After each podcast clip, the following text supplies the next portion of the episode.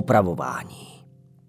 V tom onino obořít se na jednoho, druhého, třetího, desátého, bíjí, sekají, porážejí, šlapají, jímají, váží, do vězení vedou, jak čí přikom vsteklost měla, nad čímž mi div lítostí srdce nepuklo.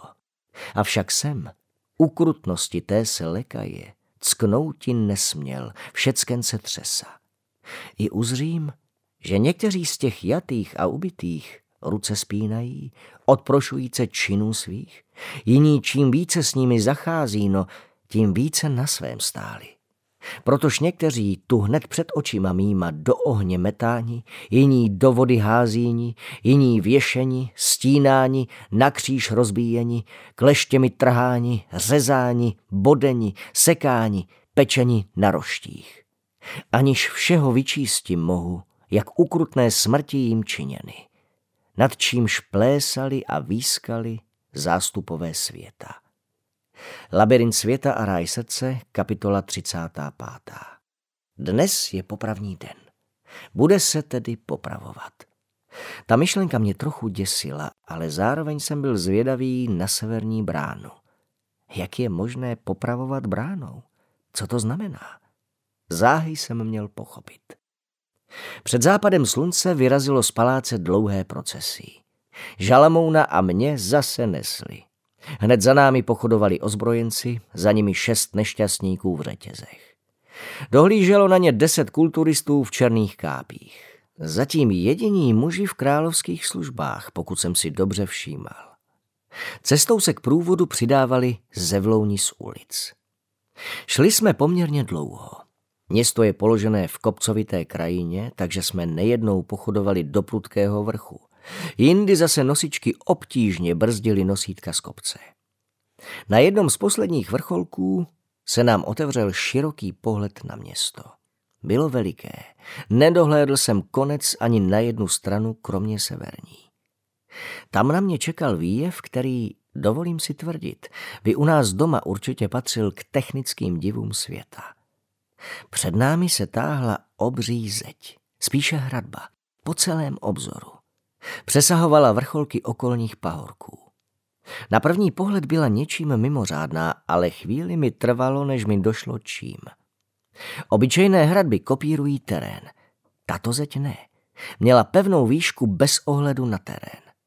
Z toho plyne, že vám nemůžu říct, jak přesně byla vysoká, ale snad pomůže, když řeknu, že domy pod ní vypadaly jako domečky pro panenky. Severní bránu nešlo přehlédnout. Její stříbrné kování se skvělo v šedi hradby už z velké dálky. Když jsme k bráně dorazili, slunce již zapadlo za hradbu. Město potemnělo. Zblízka byla hradba ještě impozantnější. Dokonale vyhlazené kameny do sebe dokonale zapadaly. Tak mohutné dílo jsem ještě neviděl. Brána samotná byla z nějakého vzácného materiálu, nevím jakého, ale měl nezvyklou béžovou barvu.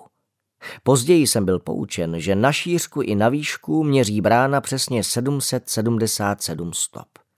Ovšem k tomu musím dodat, že jejich stopa byla veliká asi jako moje dlaň. E, kdo a kdy to postavil? Zeptal jsem se historia, který s ostatními rádci postával poblíž mých nosítek. O, to nikdo neví, velký val je tu od nepaměti.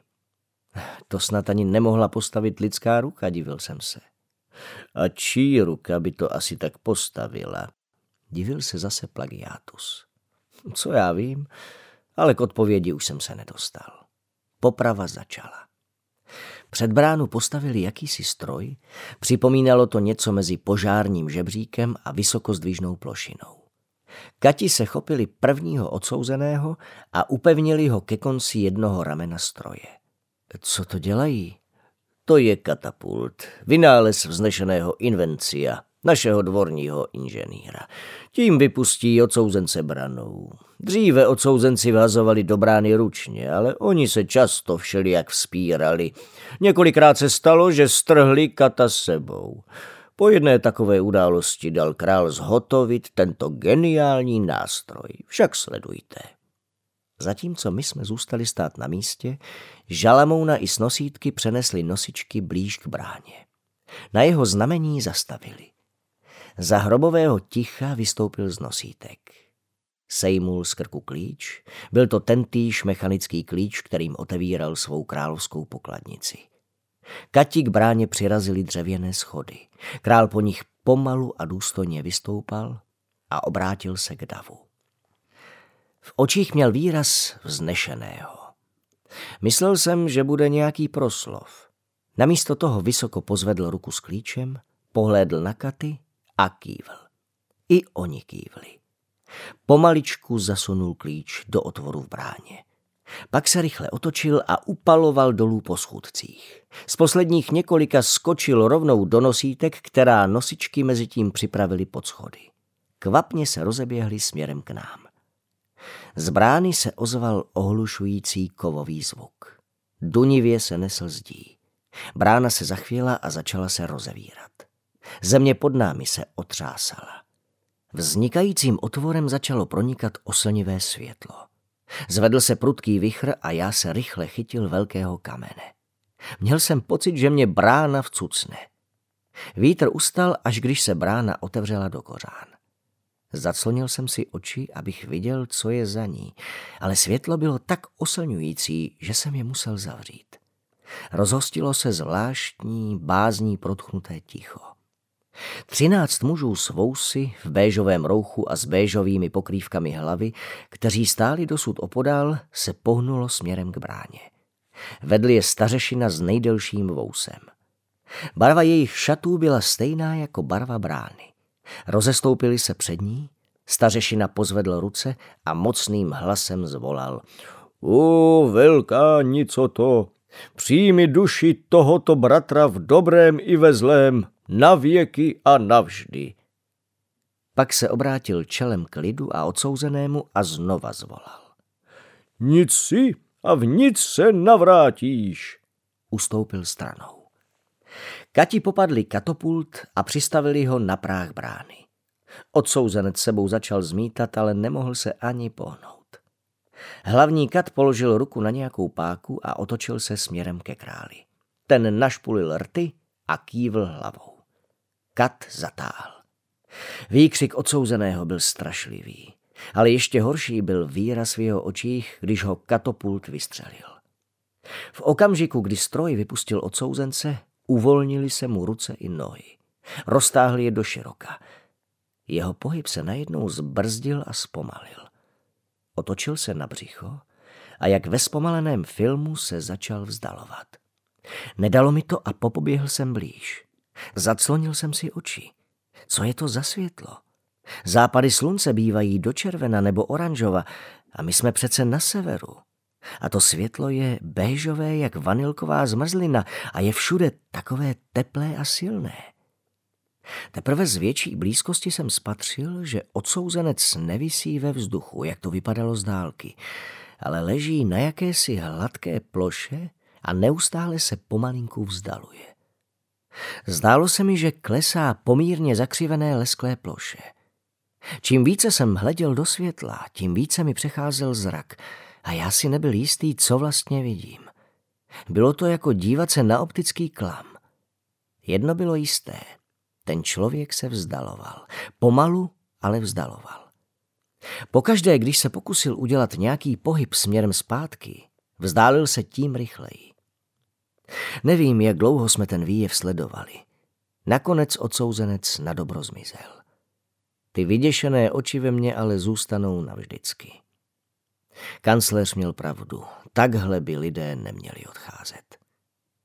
Kati přichystali dalšího odsouzeného. Vše se opakovalo. Někteří křičeli a bědovali, prosili o milost, jiní nadávali a proklínali krále.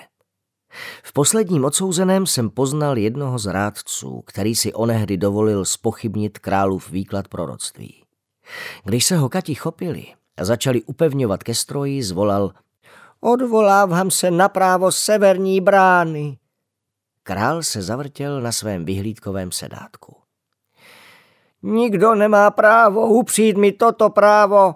A ty to víš, králi, ty víš, jak se má touto branou odcházet. Žalamoun se celý nesvůj rozhlédl a pak chvatně mával na katy. Budíš, budíš, sundejte mu to. Pochopové mu odepnuli řemeny a postrčili ho do brány. Předstoupil béžový velekněz a spustil. U, velká nico to.